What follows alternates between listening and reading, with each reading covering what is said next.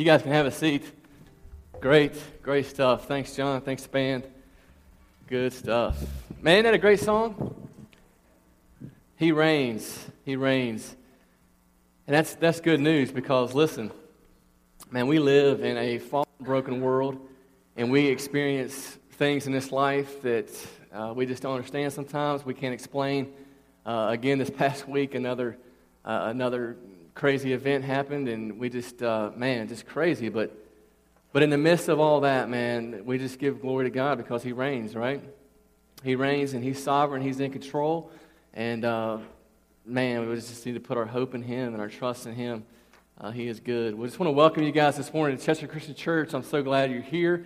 We are on the downhill slide of this summer sermon series, Life on Mission. And so we have been talking about this question, what's our purpose here? What's our mission here while we're here on this earth? And I just want to encourage you, if you've been here and if you've missed a week or two, you can go online to our website and you can listen to the sermons. We've downloaded those and you can listen to those if you've missed the previous week. I would encourage you to do that. Also, this Life on Mission, there's a DVD, small group study with it, and I've encouraged small group leaders when you guys kick back up in the fall, if you want to go through that, it's 6 weeks, it's good stuff. I would encourage you to do that as well.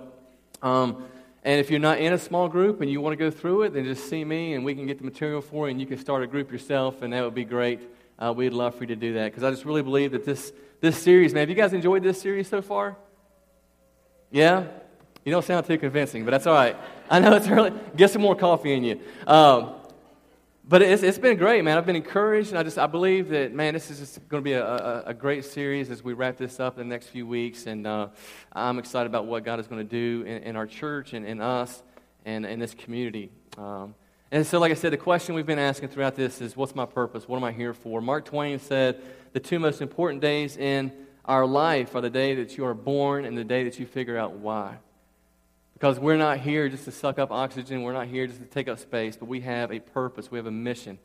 Paul writes in Ephesians chapter 2, verses 8 through 10, that for by grace you have been saved through faith, and this is not of your own doing, but it is a gift of God, not a result of works, so that no one may boast. And that's important. That's key because, listen, there is nobody here that can earn their salvation. There's nothing we can do for God. We don't come to God and we don't bring things to God. We come empty. There's nothing we have to offer to God. Okay, and so it's salvation by grace alone. And then he continues in verse 10, for we are his workmanship, created in Christ Jesus for good works, which God prepared beforehand that we should walk in them. And so what he's saying is we've been saved from something. We've been saved from death. We've been saved from sin. We've been rescued from those things. We've been saved from something for something. God has saved us for a purpose, and not just the purpose of gathering together like this in church, although this is great and this is good, but man, we have a purpose, we have a mission. Jesus prayed in John 17:8 that as you sent me into the world, so I have sent them, his disciples, that's you and me, into the world. Jesus said in Luke 19:10 that his mission was to seek and to save the lost. Right, so people who are far from God, people who need to be brought close to God in order to experience real relationship with Him, that's our purpose, that's our mission.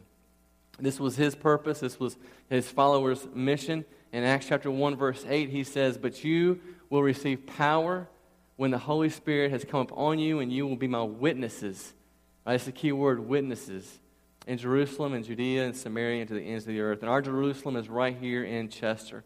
It's where you live, it's the people you live around, it's people you work with, it's where you shop at the grocery store. The Apostle Paul said this in Acts 20:24. He said, the most important thing in my life is that I complete my mission, the work that the Lord Jesus gave me to do, to tell people about the good news of God's grace. Right? So this is our mission, this is our purpose, this is what we've been saying for the last 4 weeks now, and this is our one job, right? He gave us one job, to be a witness. I don't know if you guys have ever seen those one job pictures before. You know what I'm talking about? I'm going to show you a few here. If you don't know what I'm talking about, I'm going to show you a few, and then you can go out later and you can Google these one jobs. So this person had one job, right? Turn left. Turn left. He's turning right. He got the arrow pointing right. So one job, right? The next one, you had one job. Get the handrail right. You see that? That's not going to work out too well, is it? What happened there? The next one, you had one job.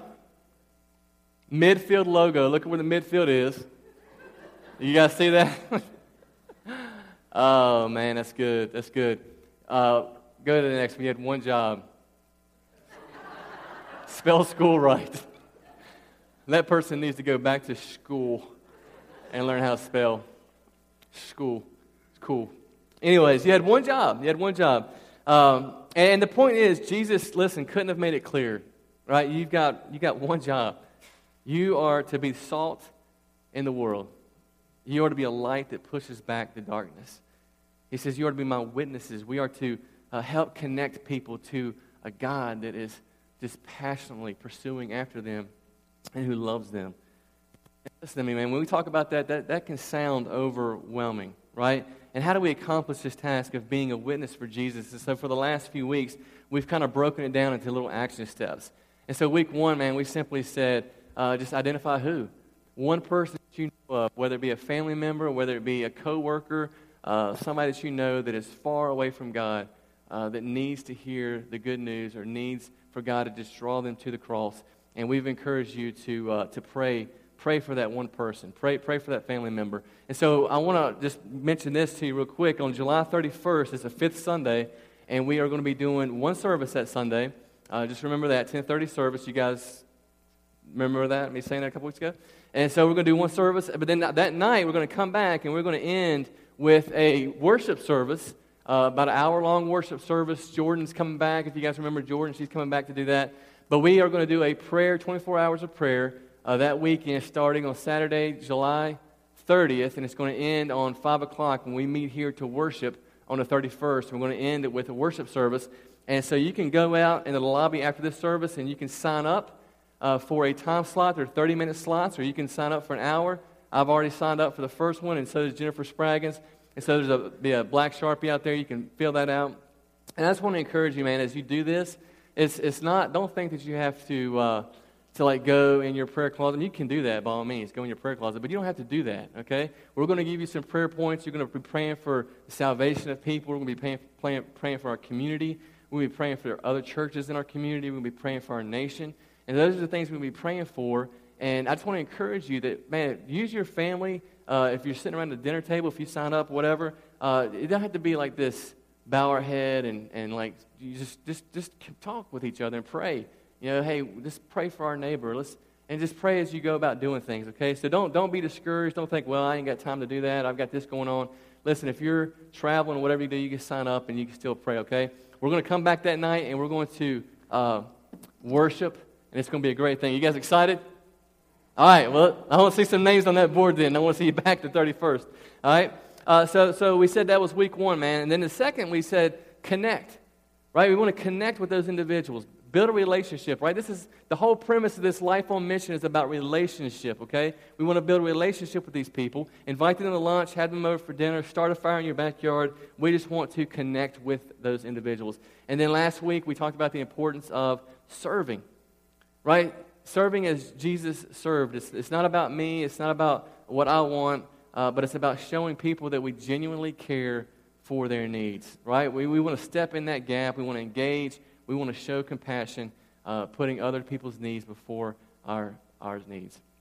And so today, man, we're going to continue to build on that. And if we want to live a life on mission, when we are connecting and we're building those relationships and serving others, God is going to open up a window of opportunity for us to share, which means at some point we're probably going to have to open our mouth and talk about God, to be able to talk about the reason for our serving, right? The reason for our lives, the person who is in us and working through us and changes us the way we think and do things. Because the one that they ultimately need to connect with is not us. The one that they ultimately need to be served by is not us, but it's Jesus. Amen? And what God has for people, listen to me, what God has for people is good. Listen, God is good. We sat at the table this past week, and I was with my oldest son, Jude, and I said, listen, buddy, I said, God is good. God is good regardless of what's going on in our life, man. I said, let's just talk about some of the things, the reason why God is good. And so we talked about some things, and I said, man, you woke up this morning. I said, you're breathing. I I said, you got oxygen in your lungs. I said, God is good.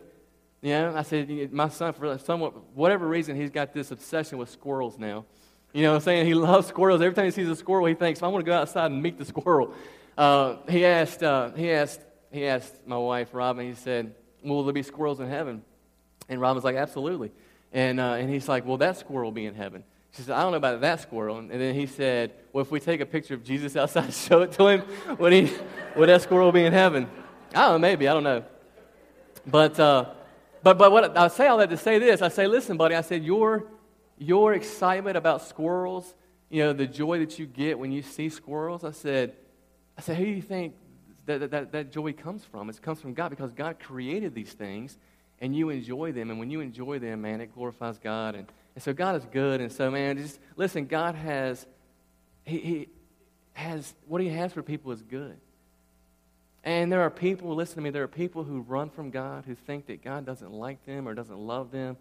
They feel like, man, they're out of the reach of God. Or they think there's no way that God could ever, ever forgive me for what I've done. And there are people, man, I know you've met people like this. There are people who are just desperately, desperately searching for hope in this life, looking for true joy and satisfaction. And the problem is, man, they just continue to fill those things with things that just aren't going to bring them that true joy and satisfaction. And we have the best news in the world for those people. And yet this is the biggest challenge for us as Christians, right? This is the paradox of the Christian faith, because we have the best news in the world, and yet it's one of the hardest things to share. Would you agree? Right? I mean, I don't know about you, but for me, man, I love people. I talk to people all the time, and I have no issues talking to people about sports. I can meet somebody, a stranger, and man, we make a connection through sports. And man, I have no problem talking about sports or whatever, talking about Steelers, the college football, whatever. I find myself getting passionate about those things. But when it comes to sharing my faith, right, it's a challenge, right? It's like, man, I got to muster up the courage to do this. Would you guys agree with me? And the reality is, if we connect with people and we build those relationships and we serve them in a way that Jesus serves us, but we never open up our mouth and mention the name of Jesus, then there's this gap, right? There's this gap between them and Jesus. And our purpose, our one job, is to fill that gap, to help them connect the dots, to introduce them to the Savior of the universe. Listen to what the Apostle Paul writes here in Romans chapter 10. It's going to be on the screen for you. Verses 9 through 14, he says, if you confess with your mouth that Jesus is Lord and believe in your heart that God raised him from the dead, you will be saved. And that's good news, right? For the heart... For with the heart one believes and is justified, and with the mouth one confesses and is saved. For the Scripture says, everyone who believes in him will not be put to shame. For there is no distinction between Jew and Greek, for the same Lord is Lord of all, bestowing his riches on all who call on him. For everyone who calls on the name of the Lord will be saved. How then will they call on him in whom they have not believed? And how are they to believe in him in whom they have never heard? How are they to hear without someone preaching, and how are they to preach unless they are sent? Now listen, we can take that and we can think, well, I'm not a preacher, right? So I'm off the hook. Listen, man, we are a royal priesthood. That's what Peter says. And we all have a purpose, a mission. And so we are a vital link in the change between God's heart and someone else's heart for them to believe. Now, I want to go ahead and say up front two things to take the pressure off of you, okay? It's not our job to change people's hearts, okay? We can't change people's hearts. We're not in the heart-changing business, all right? Our job is simply to be a witness. The Holy Spirit does the rest. Secondly, my goal for you today is not to leave this place feeling guilty or shame because you're not doing this. I never want to stand up here. I never want to guilt you or shame you into doing something, because, listen to me, guilt is a horrible, horrible motivator.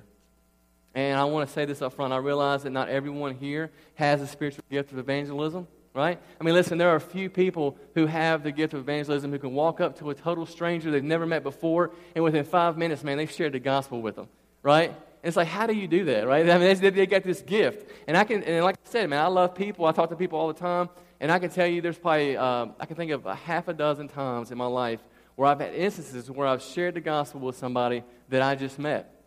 One of those times was a few years back. We were at a youth ministers conference in Florida, and we were leaving. I was with about 4 or 5 other youth ministers. We were in a church van, and we were driving back. We had just crossed the Florida-Georgia line, and we saw this hitchhiker, and we was like, hey, let's pick this guy up. And so we picked this guy up, and this guy knew what he was getting into because, listen, he saw the church name on the van, right? And he's getting in the church van with like 4 or 5 other ministers. And so he's like, hey, we need to go. And he said, first he said the next truck stop, which is like, a few miles up the road. So, okay, no problem. So, of course, he's going to hear about Jesus. So we get to the truck stop, like, hey, man, you want to stop here? He's like, nah, take me on. We ended up traveling 7 hours with this dude all the way up to Virginia. And he got a lot of Jesus. I was going to tell you, he got a lot of Jesus.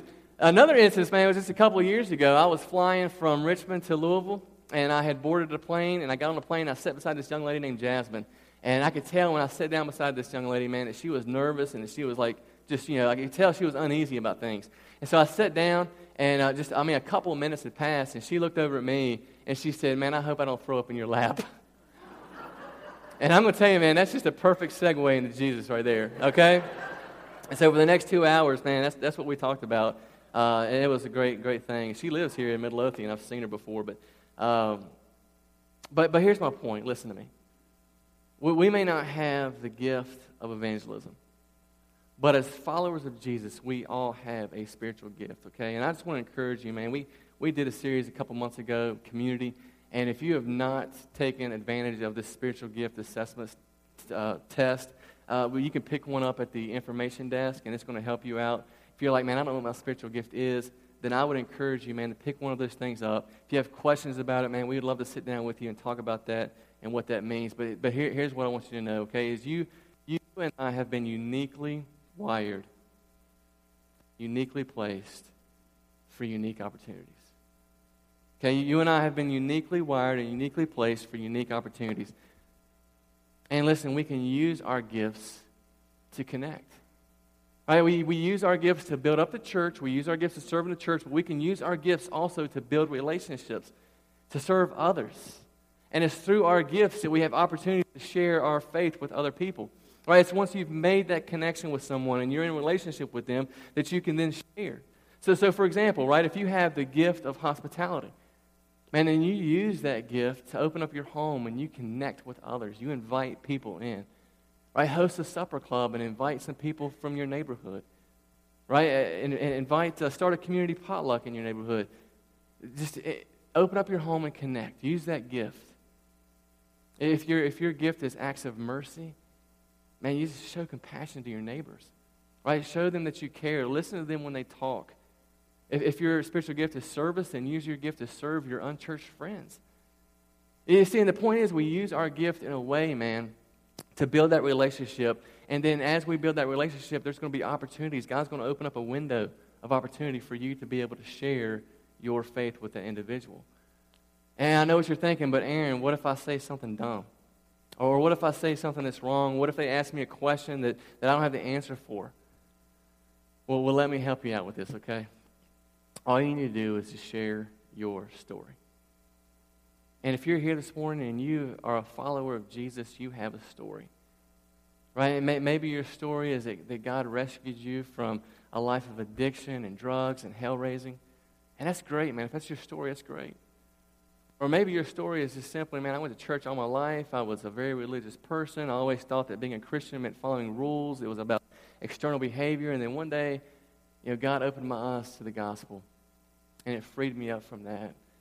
And instead of being about religion, it became about relationship. You see, everybody has a story. And the great part is we don't have to embellish our story. We don't have to hide our mistakes or our faults because, listen, you and I are not the hero of the story, right? When we share our stories, we're not the hero of it because God is the hero. He is the one who has rescued us and saved us. You just need to be real. Because your everyday story will relate to their everyday life. And it will help show them that they too need the grace of God that you found. Right? Just your story. You just need to share it. That's the one you've got. 1 Peter 3:15 says, "But in your hearts honor Christ the Lord as holy, always being prepared to make a defense to anyone who asks you for a reason for the hope that is in you." Always be prepared. Always be ready. to give an answer. You know, I find that, man, if I start the day off and I just ask God to give me wisdom and to kind of direct my path and make me aware throughout the day, that I'm more prepared when things come up like that throughout the day as to when I don't do that, I find myself missing opportunities. I don't know if you've ever experienced that before or not, but that's the way it is with me. So let's look at John. If you have your Bibles, go ahead and open up the book of John. I'm going to share this story real quick with you. John chapter 9. It's one of my favorite stories. It's about the man who was born blind, and I hope this is going to encourage you this morning. John chapter 9, it's the New Testament, Matthew, Mark, Luke, John. It's one of the four Gospels.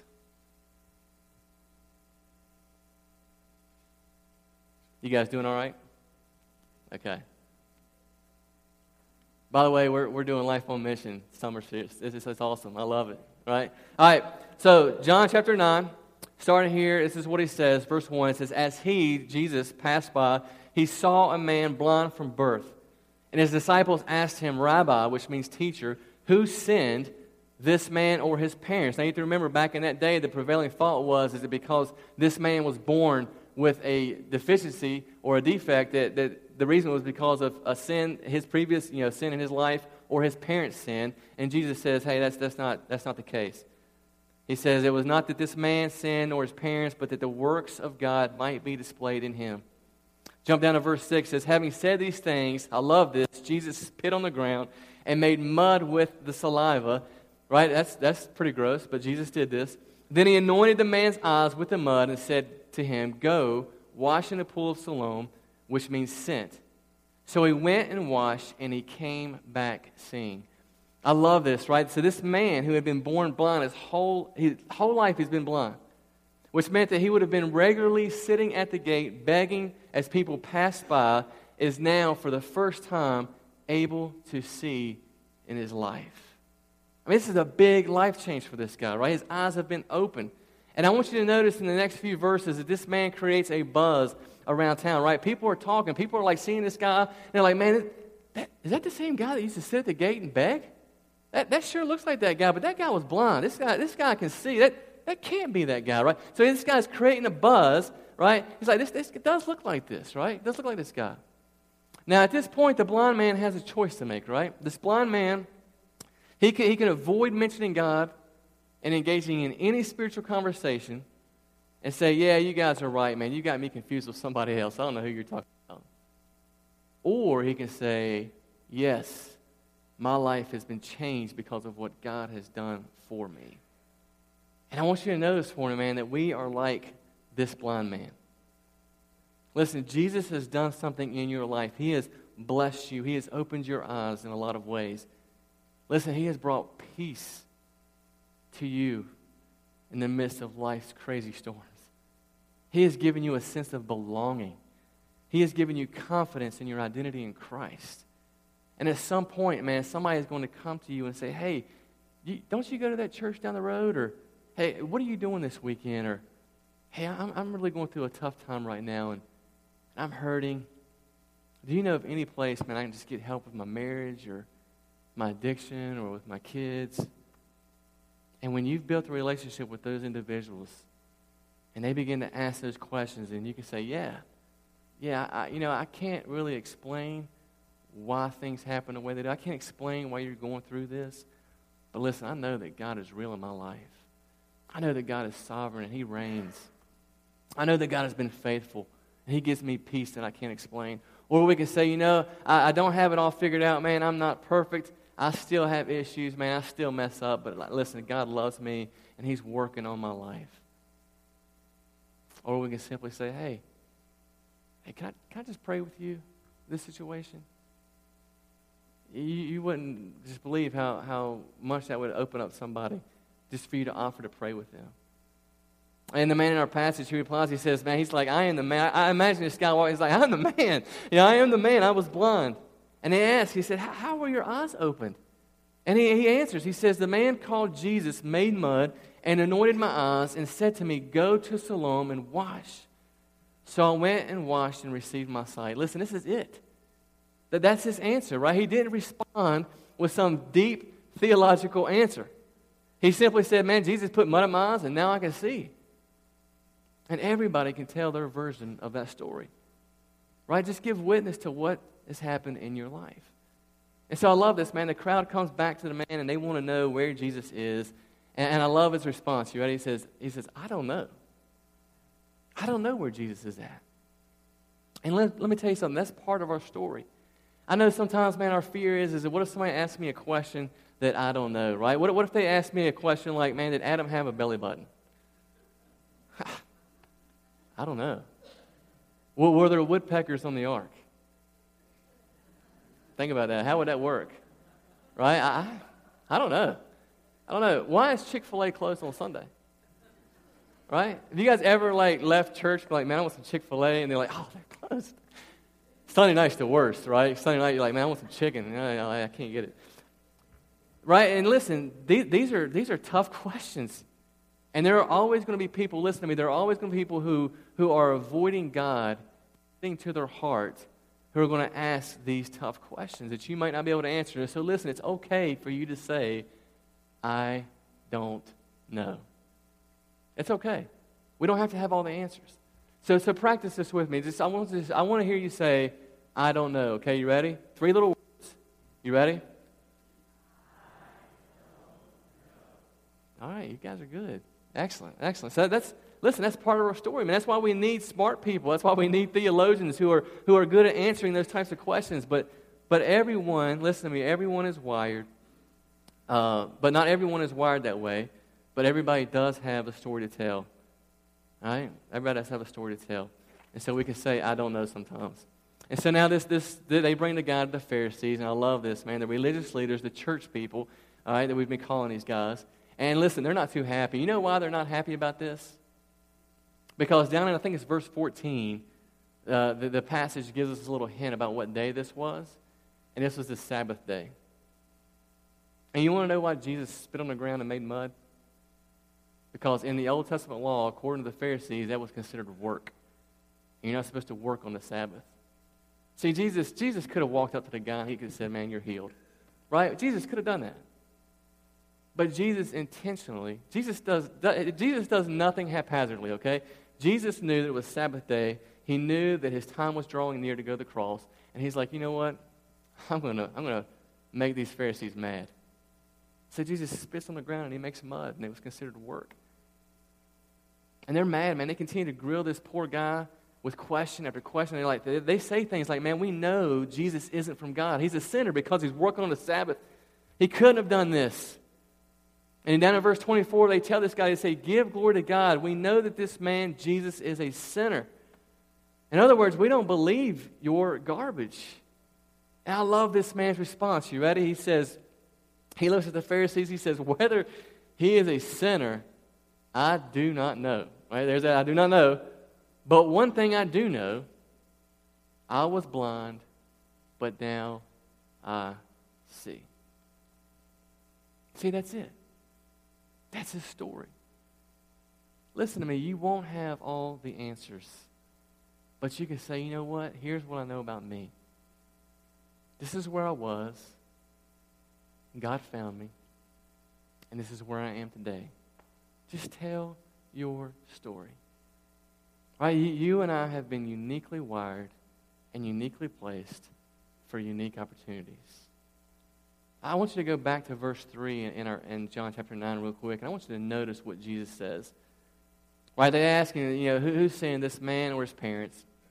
And this is what Jesus says, right? Remember, you've been uniquely wired, uniquely placed for unique opportunities. And this is what Jesus says about this man born blind. He says, it was not that this man sinned or his parents, but that the works of God might be displayed in him. Listen, God had been preparing this man all of his life for these events and him telling them in a way that would point people to Jesus. You've got a story. And this morning I want to read for you Mary Bridgman's story. Mary Bridgman is a member of our church here. She's been coming, her and her husband James have been coming for a few years, right? Mary's here this morning. Once I read this story, and you guys, if you guys have never heard this before, and you guys see Mary, you can be like, what? That's crazy. But I want you to stand up, Mary. Everybody look at me. Just stand up, Mary. This is Mary Bridgman here. Her and James lead our Newborns in Need ministry that meets here on Saturdays. And this is her story. You ready? It says, in 1981, I had grown tired of living. I was caught in an abusive marriage of 20 years and could see no way out. I relied on alcohol and tranquilizers to get through each day. I had crossed over that invisible line, that line between social drinks and excessive drinking. The line has no warning. You can't see it, feel it, or sense it in any way. Usually someone has to point it out to you. I had become addicted. I had been raised in a Christian home and I believed in God, but I didn't really believe that He loved me. How could He, with all my faults? I remember driving to work one night, tears streaming down my face, talking to God. I told Him, man, if there is such a thing as a God in heaven, you are going to have to show me a way out of this mess. Immediately, things got worse. I got pulled over for a DUI and taken to jail. So Mary spent a night in jail, right? Can you believe that? And this caused me to take a cold, hard look at myself. I knew this was a result of prayer. I got out of my abusive relationship. I went through a 30-day rehab, and I learned I not only needed faith in God, but to trust Him for the outcome of whatever happens to me. A post in the rehab center said it all. It read, Lord, help me to remember that nothing is going to happen to me today that You and I can't handle together. He's sovereign. I'm grateful to say that after 34 years, I'm still alcohol and drug-free. Praise the Lord.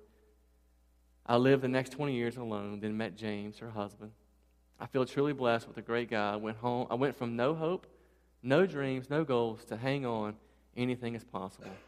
I learned to face my greatest fears with God's help.